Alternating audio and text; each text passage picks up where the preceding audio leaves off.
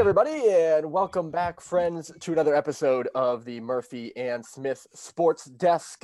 We have an exciting episode here for you today as we have some prominent people from Middlebury Field Hockey's head coach, Kathleen DeLorenzo, and Meg Fury will join us. DeLorenzo is the Bergen family head coach of the Middlebury Field Hockey team. It'll be her 20th year at Middlebury this year. She's an overall record of 308 and 62 with an absurd, absolutely absurd 832 win percentage. Four Division three national championships. They have won each of the last three, and they've only lost four games over the last three seasons. She's a three-time Division three coach of the year, including in 2019. They've won seven NESCAC titles, and Coach DeLorenzo has double-digit wins in every year of her 20-year tenure at Middlebury. Quite a pedigree. Meg Fury, our guest with Coach DeLorenzo, and she's a St. Paul's grad, form of 2017. She's a major contributor in each of the last three national championships. She's had eight goals and four assists in 39 games started for the Panthers, with three game-winning goals in 2019. Pretty exciting stuff, Mr. Smith. What, what do you what do you think about what we got coming up here? I love this the D three sport chatter that we're on. I, I think it's such a important part of the collegiate experience. We talked football last week. Now we're going into field hockey, which I know a little bit about, not much, but I know a lot about coaching, and I not I know a lot about great players, and we've got two of the best. Meg scored all those goals you mentioned, the eight goals and the the three game winning goals, all from the defensive position. So that's insane. And, and when I went through some of the stats here, the the three straight championship games they just won, they didn't give up a goal in in any of the games. Okay, and then I went back to the 2015 season, and they won that title game as with a shutout. So they in four national championship games, they've given up zero goals it, it's just this data is crazy, and I'm really excited to to get them on here. I think there's a lot to talk about, and, and we'll see where the the conversation goes.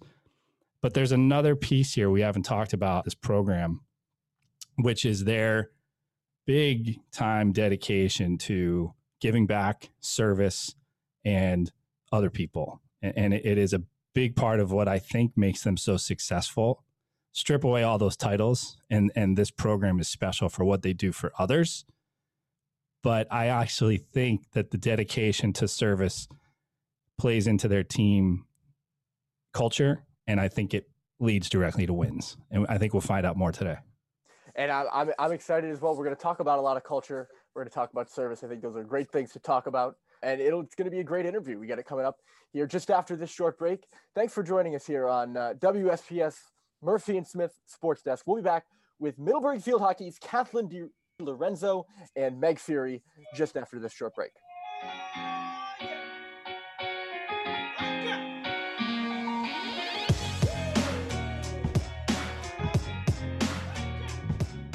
And welcome back. You're listening to WSPS's Murphy and Smith Sports Desk. We're sitting down right now with the head coach of Middlebury Field Hockey, Katharine DeLorenzo, and an SPS grad and a player on the Middlebury Field hockey team, Meg Fury. Thank you guys for joining us here today. It's really a privilege.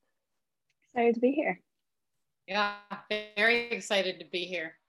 So, in our little introduction, and, and we've talked to you guys about this, but just to you know, fill the viewers in, we talked about all the accomplishments that the the program has had, specifically in the last three seasons, three Division three national championships. That's the top of the game. And I guess my first question for for both of you guys is when looking from the outside in, what is the one thing that you first pops in your mind that you would point to as most important to that success of the team? And this is for both of you because I'd like to hear the player perspective and the uh, coach's perspective as well. Yeah, I think the I'll let Meg jump in first with a full idea, but I'd say that you know, hats off to you both to for this concept of having both the player and the coach on at the same time because putting our answers to many of your questions side by side putting them together is likely going to tell a much better story than any coach could tell on his or her own and any player could tell on on his or her own. So meg what do you what do you think for the first answer to this question? I really i believe there are two parts to it. The first one is just the team culture. We are very close to each other. We're family. We trust each other. And we spend a lot of time together and we love it. And we love playing together. We love the sport. Our passion lines up and coach does a great job of facilitating that and keeping us nice and close. So that allows us that translates directly on the field. And you can tell if you've seen our games but also just the preparation that we put into our games we put a lot of work into each game individually and we focus on the next game we're not we're we're never satisfied we're always we finish a game and then we transition to the next game. So if we have a game on Saturday, for example, we get on the bus and we start thinking about Sunday's game. So that's really special to us. We don't talk about winning. We talk about what's next and what we need to change and what we learn from that game and how to move forward. Yeah, Meg talked Meg spoke earlier about the consistency and I told you how enjoyable it is for me to ever hear some of our players talk about what their experience is really like as a player. It is it's vastly different than things from the coaching perspective. The objective for me is to teach well enough so that we are all on the same page and really having the same type of experience, although our contributions have to come in in vastly different ways. So my contribution is first be the plan be the decision maker so nobody else feels as though they need to uh, carry such a burden in those ways. They can't consider themselves and their teammates the sponges, the performers, the competitors, and they can rely on me to, uh, you know, seek out as much wisdom, as much with as much forethought. We can make great plans and give them to the team so that we can all be on the same page and put our best performances out there and that it can be exhilarating, fresh and new and different every single time we take the field. And, uh, you know, Meg spoke about the relationships on this team. Not only are they close, because I think that doesn't necessarily make us unique, but not because of our level of closeness, because of the, it's because, truly because of the reasons that bring us close. The shared values bring us closer together because we know that together we can withstand such incredible dissonance, whether it's on the field with incredibly powerful opponents or it's off the field with differing viewpoints, or it's a combination of all those things, or, and even the dissonance that comes from overloaded with work. You know, how our academic lives merge with the experience of an elite athlete. It can't, my job really is to help facilitate the dreamer who is the elite athlete who wants more than anything to be both, to be the elite academic. And I don't really like using the word elite, but you know, highly aspirational academic alongside being uh, fully confident, capable, and highly aspirational and competitive, gritty college athlete. The more I can, the more I can seek out and troubleshoot, make great plans, as I tell them, go to the ends of the earth and back to figure out our next opponent, deliver a good plan, engage with the team on how they feel about the plan. What was it, how does it feel to them to to uh, put it all into uh, practice out on the field the day or two before the game, and then take their feedback on what it felt like. Do they feel like it's an awesome plan? Would they like to tweak something? Then we become partners again. We take the field together. You talk a lot about sort of protecting the players and kind of being the shield. And I hear some of that relieving the pressure off the athletes. What's your game day prep like when you know you've got an opponent coming in, you know you're going to get their best because they want to beat you because you're Middlebury and you've got all the trophies. What do you do to to get ready for that game while still having to go to one of the hardest most prestigious academic institutions on the planet. Like what's what's game day prep like for your team? It's consistent. You know, you mentioned a NESCAC game. We're not preparing any differently for a Little East game. And it's not that we don't acknowledge that one team might be quite a bit easier to succeed against than, you know, your top couple of NESCAC teams, but we would never give anybody any room to inch closer to finding success against us by not preparing. Plus, by not preparing well for someone who we think could be a little lesser in any way. Shame on the team or coach who who doesn't assume that another coach is can prepare just as hard as she will. So, you know, sometimes to people it may seem overkill, but our team has a really strong belief in a couple of things. One, the way we prepare tends to work very well. It's exhaustive and uh, interesting and makes the game fun to play. So they're willing to spend Tuesday through Friday preparing that way because they really enjoy the results they get, I believe, Meg, you can tell me if I'm wrong, but I think the team would definitely be itchy, edgy if we ever said, ah, you know what? Let's not bother doing defensive corner film Wednesday morning this week. We'll be fine. They would never, they would certainly go and do it on their own if they ever heard some odd statement like that from me.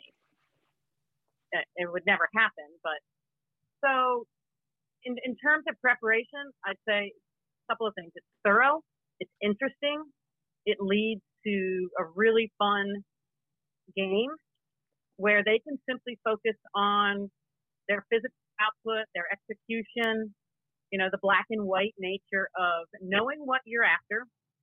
And when that's not what you're producing out on the field, then you keep figuring out what do you need to change to make that happen, but you're not wondering why the opponent's doing this instead of that. You've prepared for all of those eventualities, all of those possibilities, and uh, you're reading the game as it unfolds, and you're applying the part of the game plan that is your response to that, to what you're seeing. I will say that everyone on the team understands that that level of preparation again allows you to say, hey, what? you know, if there's any team out there that can beat us with this level of preparation, then hey, hats off to that team. They'll make us better, and we'll get back at it the next day. Meg, I don't know if you want to respond to that, but that's at least the way I see it. They certainly earn every point, every possession, every W that comes. It's not because we're just way more talented than everyone else. Not even close. I mean, and field hockey is a tough game anyway. It really, I do believe it's the result of not just how much preparation, but the type of preparation and the mindset that it gives when we go and play. So, as coach was saying, I mean, we spend, we have morning meetings for the defensive penalty corners and then the offensive penalty corners and then all team scout as well to prepare for game day. And that's I I it's possible because the school allows us to have that time. For example, we can't have classes after 4:30 I think, which is so labs, especially labs and later classes have to end at 4:30 because of sports. So sports are built into the schedule, which is why part of the reason why I chose D3.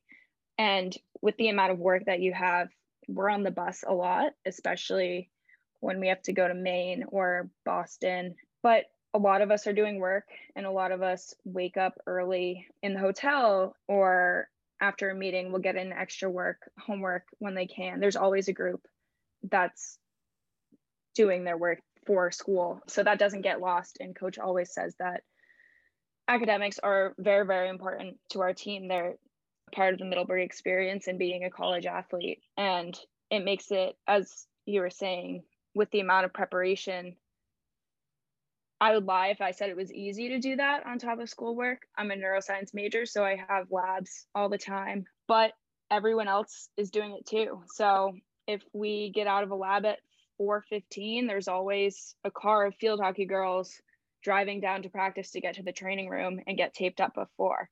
But we still make it maybe five minutes late, but we're we're still there. We get to balance both, which is great. And of course, you have seniors who you can look up to and ask questions, juniors, upperclassmen who have been there for a while to help you balance that. So, yeah, I mean, there is a lot of preparation, but you are able to do that with the difficult schoolwork that Middlebury will throw towards you. Yeah, and I'll jump in really quickly and add that part of the really special relationship that that's built that allows people to feel open and really comfortable doing what they need to do the way they need to do it is just the trust that from the coaches up to the seniors, fresh, everybody understands and trusts that we mean it when we say you've got to make choices in that work best for you regarding your academic flow, your academic progress. For example, for you know every every Wednesday morning, and sometimes it's Thursday, but every Wednesday or Thursday morning for our film prep at 7 a.m. with bagels and coffee. You know, it's sort of a favorite thing to do, but everyone knows that you shouldn't be there if it's going to set you back academically for something you have that day. And so if somebody has an exam, and they don't even need to tell me ahead of time. I have complete trust that everybody who should be in the room is in the room and that they're so together and on the same page and are so vested in it that they just pick and choose and out loud most of the time saying, Hey, yeah, Erin's got an exam at 10 a.m. So she's going to study. I'm going to brief her after the meeting done. And when you have that level of commitment to both things, there's such a level of trust and comfort and feeling of support that everybody's willing to do everything because they know the ways that's going to work best for them. So, Coach, you talk about you talk about trust and I, I want to hear again. I want to hear from both of you because I, I like I just like you guys do. I like the you know the juxtaposition of perspectives, if you will. But you talk about that trust. How do you guys, as a team, build that trust up to a point where you know if someone's not like you said when somebody's not in the room, you you're everyone knows that they're not in the room because it's best for them and because it's best for the team. How do you how do you build that trust? You, you build that trust by being consistent in your care and attention to each human being. You don't build the trust by being consistent with your game plan first. You build it by showing a sincere doing and living their life. How good do they feel about their life and their time spent with you? And the way you make maximize how people feel about their time spent in your program is training environment away from the people who are playing most of the game minutes.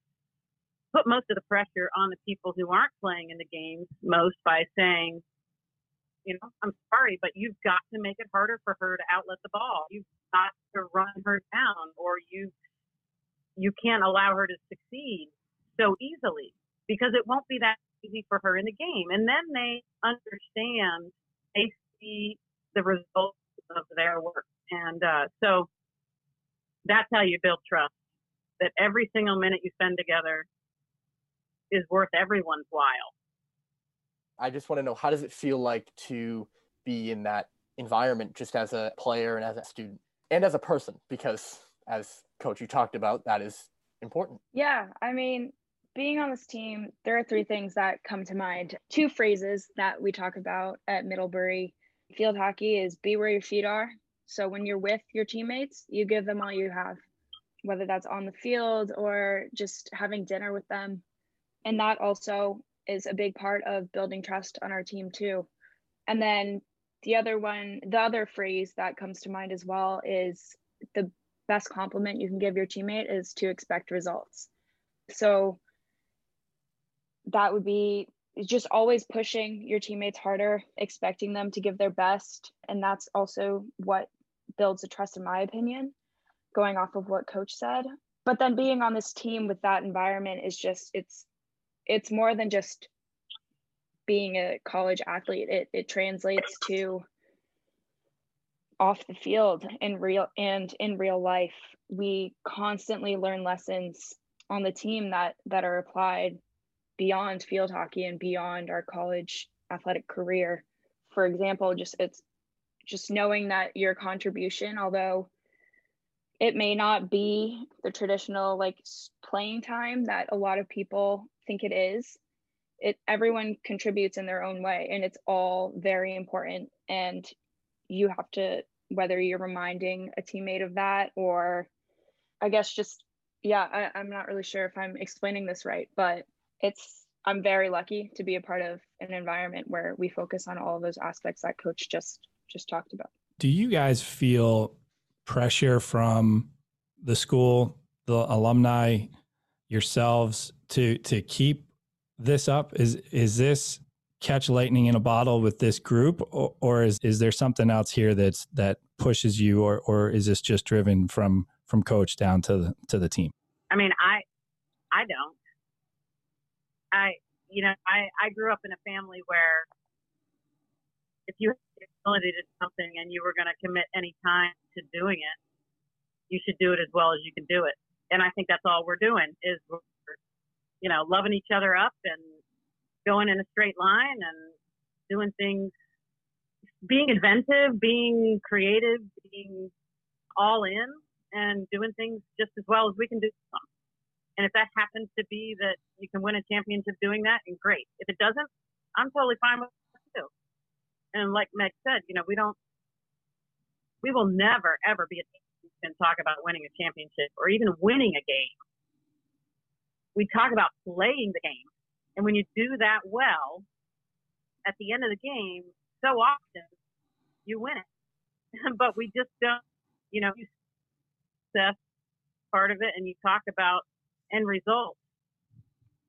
I mean, I, I, I've been coaching for a long time and there are many, many years before four national championships out of five that we didn't win the last game. I've always been proud of how we've done it. So it's taken me a long time to understand how, how to whittle it down to the things that do actually have the greatest impact on the highest quality performance and the greatest amount of love. I tried a lot of things over the years.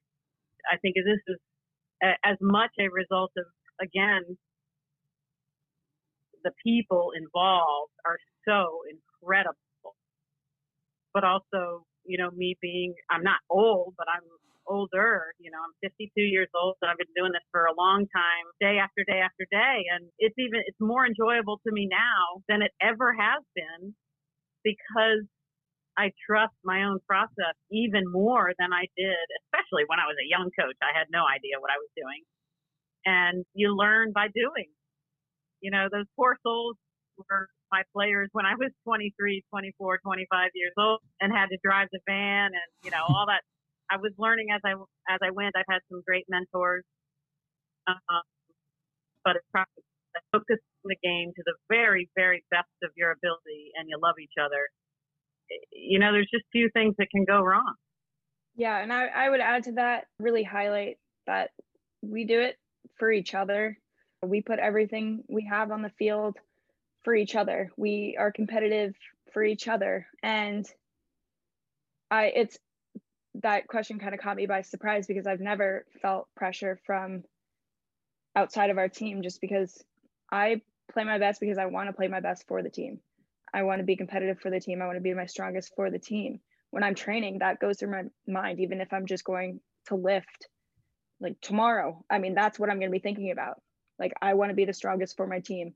I will be ready for the spring season, for the fall. So, yeah, I mean, I've never really thought of that because I don't feel it. And I don't think anyone else on the team feels external pressure either. One of the other things that, and I'll add this because I observe a lot of other coaches as well, just different coaching styles. And one thing that probably lends well to what Meg was just describing, sort of a no fear, we're all in this together type. I think that's what you were describing, Meg.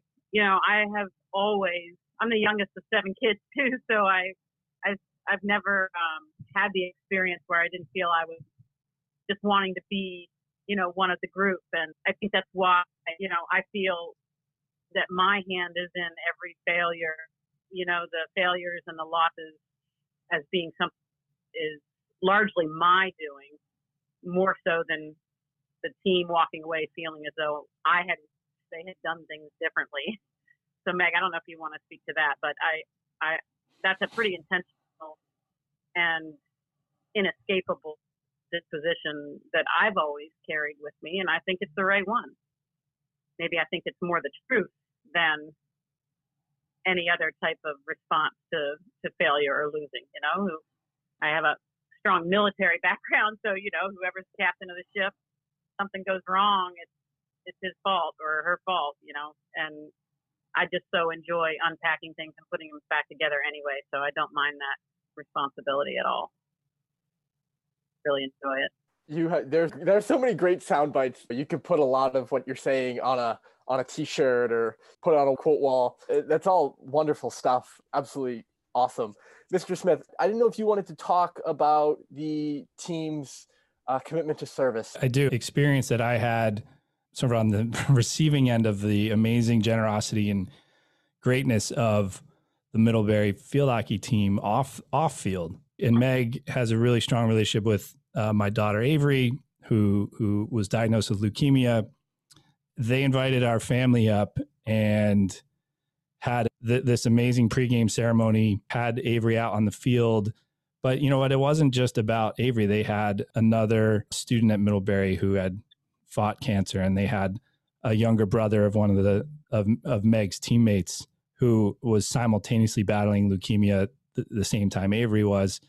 And the the experience that the kids had getting to run out onto the field with the team and and the awareness that was built that day like we we got to experience the the true force uh, what i think is even more powerful than trophies and rings and, and championships is the true force of the middlebury field hockey team is just their their very obvious dedication to giving back and other, putting other people first and i i think there's a secret in that in, in in in getting to wins and building the trust and and getting to the love and the being there for one another that we heard about within the team. But when you make things uh, not about yourself and you put others before you, you you start to perform better in, in all areas of life. And I think that's a very big lesson. This is why sports exist. It, it's not. It's nice to win things, but this is why we actually are in business. Is is for these lessons learned. But it, it's it also feels very deliberate and part of the team culture and maybe you guys can talk about about that well chris i'll i'll tell you that those same tears that might well up in your eyes when you talk about that meg if you remember back to the creation of the unite in the flight theme the day and the logo the time we spent on that in the conference room and you all presenting that plan, that idea to me for the first time, and how both of you and Marissa were just brought to tears. You expressed the meaning behind it, and Chris, I think you you you hit the nail on the head when you simply state that Middlebury field hockey, we just strive to make it an example of why sports is supported by our institutions. It's not so that we can have more money spent on something or to put sports on a pedestal. It's so that we can expedite the experiences that life throws at us. We can we can practice getting to know people. We can uh, use our relationships as a group to support other things. And, uh, you know, expediting the experiences one encounters in life is what sports does for us. And at the same time, it sort of feeds our soul because it allows us to run around, be physical, and also learn some skills, get to know ourselves better with you know, when our buttons are pushed or when our physical challenges are seemingly too great. But that's really our reason for being is to give people who gain so much from being physical the opportunity to build relationships, put themselves to good use over and over and over and over again. Just in a week's time, I think we have the life experiences that it might take someone not playing sports, you know, two years, three years to experience. You know, your teammates know you, you know, as a naked soul. You know, you can't hide from your teammates, is what I always say. And uh, nor should you want to. So I just think it's a wonderful, wonderful venture, wonderful example of how we can spend our time well. And it's so different than our academic work that it feeds the energy that we need when we go back across the street to sit at a desk and think this with our minds. We recognize that we're very lucky to have our health, to be at Middlebury, to have each other, be loved by each other, that we love to share that and we love to help others using that. So that's what I would add on to what coach said. I mean, it's just all we we try to do community service wherever we go. We did at the final four there's community service that we do in Ireland when we did a training trip there and then locally in Middlebury as well. It's it's a part of us and we just love to share the love that we have and the resources for people that are less fortunate than than we are. Uh, can you tell me about the service trip to India? Yeah, the India project is actually a project that I began with the U.S. State Department two years ago. Well, actually, all the way back in 2018, and it's it's not a team trip every year. It's actually an academic, partially an academic program uh, through our Dean of Students office for female empowerment in patriarchal societies. But the main part of it and the impetus behind the original trip to India, which still, I just got off of a conference call with the U.S. consulate in Calcutta and the State Department two days ago for round three of the East India Hockey Project. And that's actually a anti-human trafficking program in East India which is a region of India with the highest concentration of indigenous people, and along with that, the highest percentage of the demographic 13 to 17 year old girls are trapped. And so we we go to run a hockey program. Hockey is a national sport in India. So our plan to identify those girls within those tribes who have the highest social capital and the highest level of athletic ability and inclination and we bring them. We have a lot of classroom work with interpreters and seven days of of hockey training on their first touch of an astroturf field. And when that all comes together, they've learned some English. They've been able to sort of tell their story a bit, join together and get to know each other through hockey, but see themselves the way we see them, not the way the traffickers see them, and not the way girl children, unfortunately, are unseen in in their world. So that's the that's the hockey project in India. We took seven of our current players this past January uh, into February, and we preceded it with a three week female empowerment, female leadership, and patriarchal societies academic course. And uh, we'll continue that work virtually with with the tribal girls in East India and we probably will return for the academic course in 2021 January as long as health the health climate allows. That's extremely impressive. Do you guys do a lot of work with female empowerment as a team? We are female empowerment. Right. that's, that's true. I phrased that the wrong way. Does your community outreach often center around that, both in India yeah. or even in the in the local community?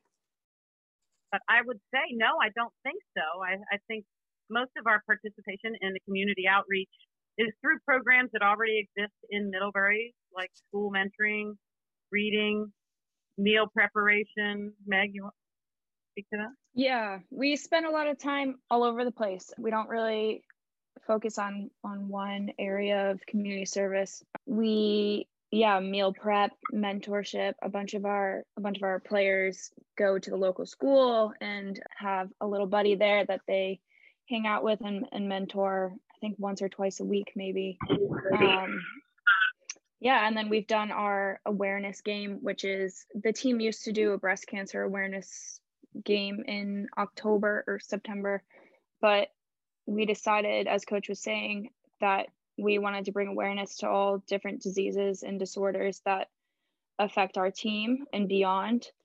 So, not just specifying breast cancer, but focusing on leukemia and inviting our little friends like Avery and my teammate's brother, cancer survivors on campus. And then we also put ribbons up for for diabetes, PTSD, a bunch of a bunch of different things. So to answer your question, no, we don't focus on female empowerment with our community service. We we are pretty spread out everywhere.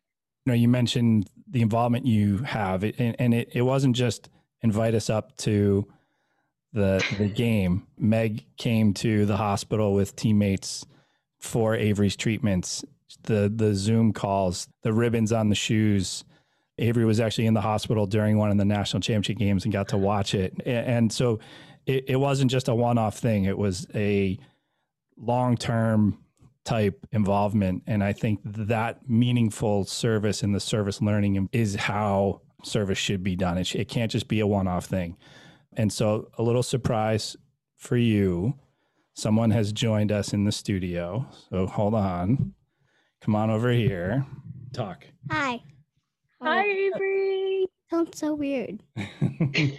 yeah. You can talk. Hi. I know it's not. We were just talking about the, the, trip up to Middlebury. That's it? Yeah. You want to say, you want to talk about what it was like to, to go up to the game? Which game? I went to like seven. well, you went to a couple, yeah. The, the Middlebury field hockey games. What was that like to run out in the field? Did it make you feel though. good though? Yeah, a little bit. Do you remember it, Avery? A little remember bit. Remember it? Do you remember Parker? Yes. Meeting him? yeah. Well, we we were so proud of you and so happy to add you to our team. And I more recently received a picture from Meg of you wearing your Middlebury field hockey jacket. Yes, I was wearing that recently. yes. I digged it, it out of my closet. It was like 10 sizes too big, but yeah. we don't have anybody as small as you on our team right now. So, True. well, we're so happy for you. Thank you for joining. Mm-hmm. Say bye. Bye. Mm-hmm. Actually, won't be bye. There's, there's an, an aspect of field hockey. I'm a little naive to the sport. I went to Hobart and William Smith. I was there when probably your Skidmore days when when the William Smith team won a national title and so I got I got to watch my fair share of of good field hockey. I've been to a ton of the St. Paul's games and, and obviously a lot of Middlebury field hockey games. I've become a fan all of a sudden. I'm a squash coach. I think they're both very sort of niche sports. And one of the things that I've been trying to get involved more and more with over the years, and, and especially most more recently as an admission officer here as well as a squash coach, is is trying to help diversify the sport and bring more people from different backgrounds into the sport. Is is there a, a diversity problem with field hockey, or, or, is there are there initiatives at work trying to bring the sport to more people? Yeah, great and timely question, Chris. Had you asked me that question a year ago, I wouldn't have had as robust uh, an answer for you. But I'm proud to say that there's a lot going on, both in terms of organizations having formed over the past year, initiatives receiving top interest from you know all 400 programs across the country in terms of making the sport not just more accessible than it ever has been to anyone and everyone, but as accessible as it needs to be so that anyone can play field hockey and can get coaching. You know, a very small step that we've just taken is to change the construct of our own recruiting to make, and Meg, I think I sent you this brief announcement the other day that all of our recruiting, everything's virtual right now, but that's not the way it will stay, we hope. But all of our recruiting clinics and webinars, seminars that we're doing are at no cost on a donation basis. That's the only money that would be collected, and that 50% of that will go to the uh, Grow the Greatest Game initiative, which is to provide for and send individuals to who want to access the sport, give them equipment, give them coaching that's proximate to their home. So there, there's a lot going on right now. The formation of the Black Field Hockey Network. I'm on the educational board of, of that organization. This has all emerged quickly. It's pretty vibrant group. We've just reestablished. We had a bylaws committee working for about eight straight months on in the National Field Hockey Coaches Association. Uh, we've just approved or just finished the comment period on our new bylaws, and we now have the a chosen selected representative from the Black Field Hockey Network now sits on our executive board of the National Field Hockey Coaches Association, and that's you know you're getting you're getting this kind of information hot off the press. You know, so within the last two months, most of what I've just described to you has cemented itself into the field hockey culture. Only until last year, about 1% of the coaches in divisions one, two, and three are black. And I believe it's only about 1.5 or 2% of the athletes playing in college are black. And it's a little bit higher for athletes of color, a little bit higher for athletes of, or for coaches of color, but for the most part, the percentages are ex- extremely low, and we're working in as many areas as we can to, to change that.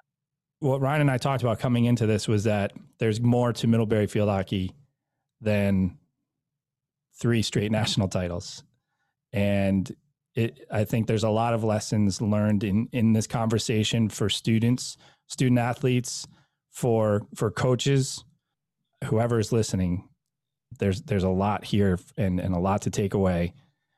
Do do you guys have any sort of last comments? Anything you want to pass on to them? Any last words of wisdom?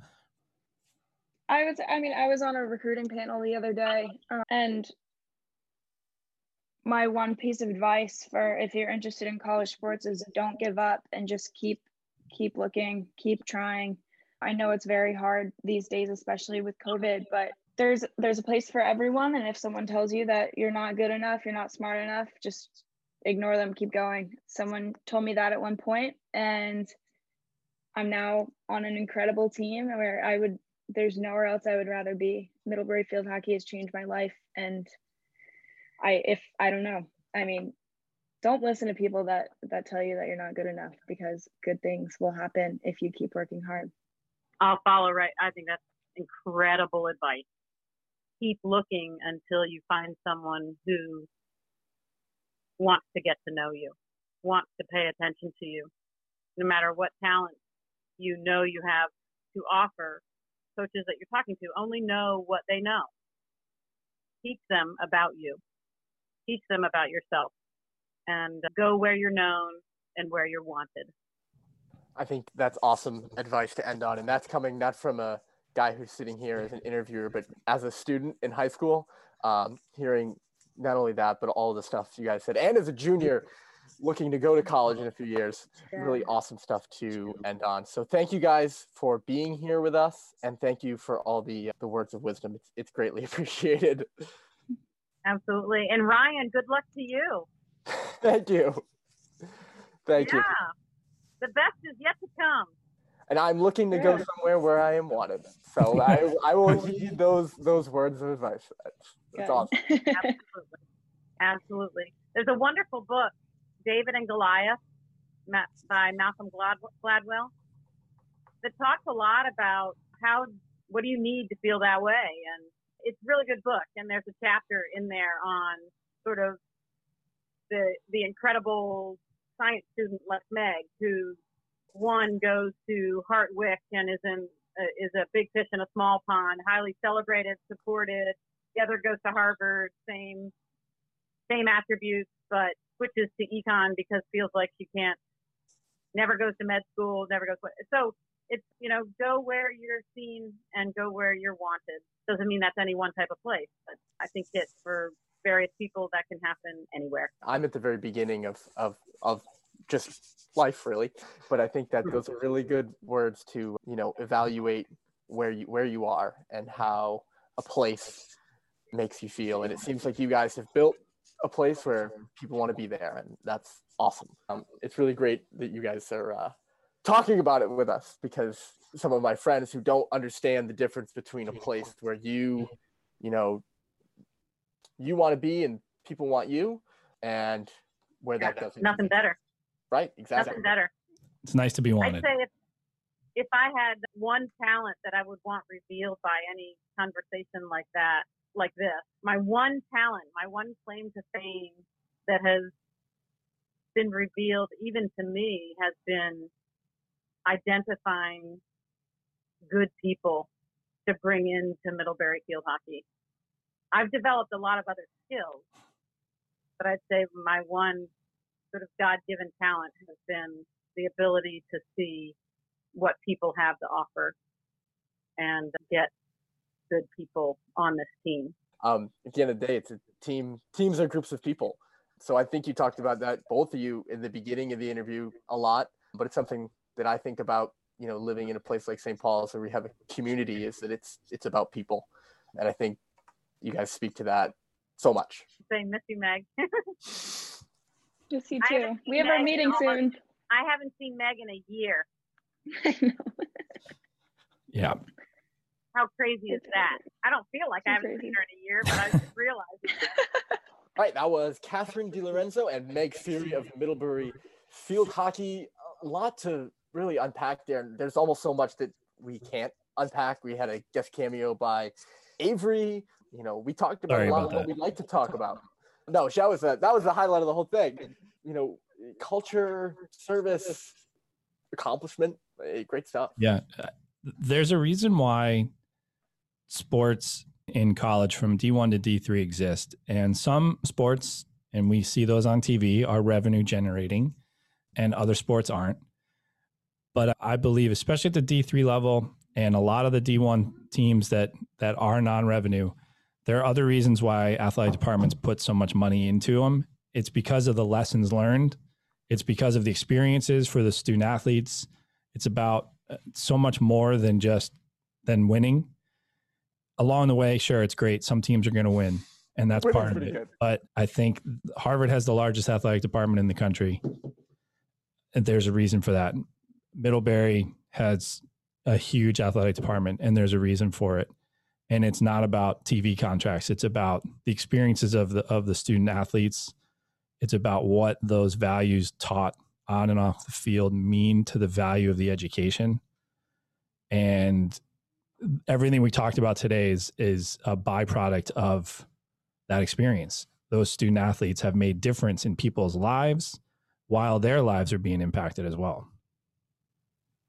Yeah, it's and I loved at the end to talk about people I know I I brought that up, but I thought that was you know talking about how important people are to them and, and like you said it's not money it's not winning it is the people that you know make the job fun the sport fun whatever sport it may be and it's the people that make this podcast fun and uh, again two wonderful people to have as guests. Thanks for tuning in today to the Murphy and Smith Sports Desk.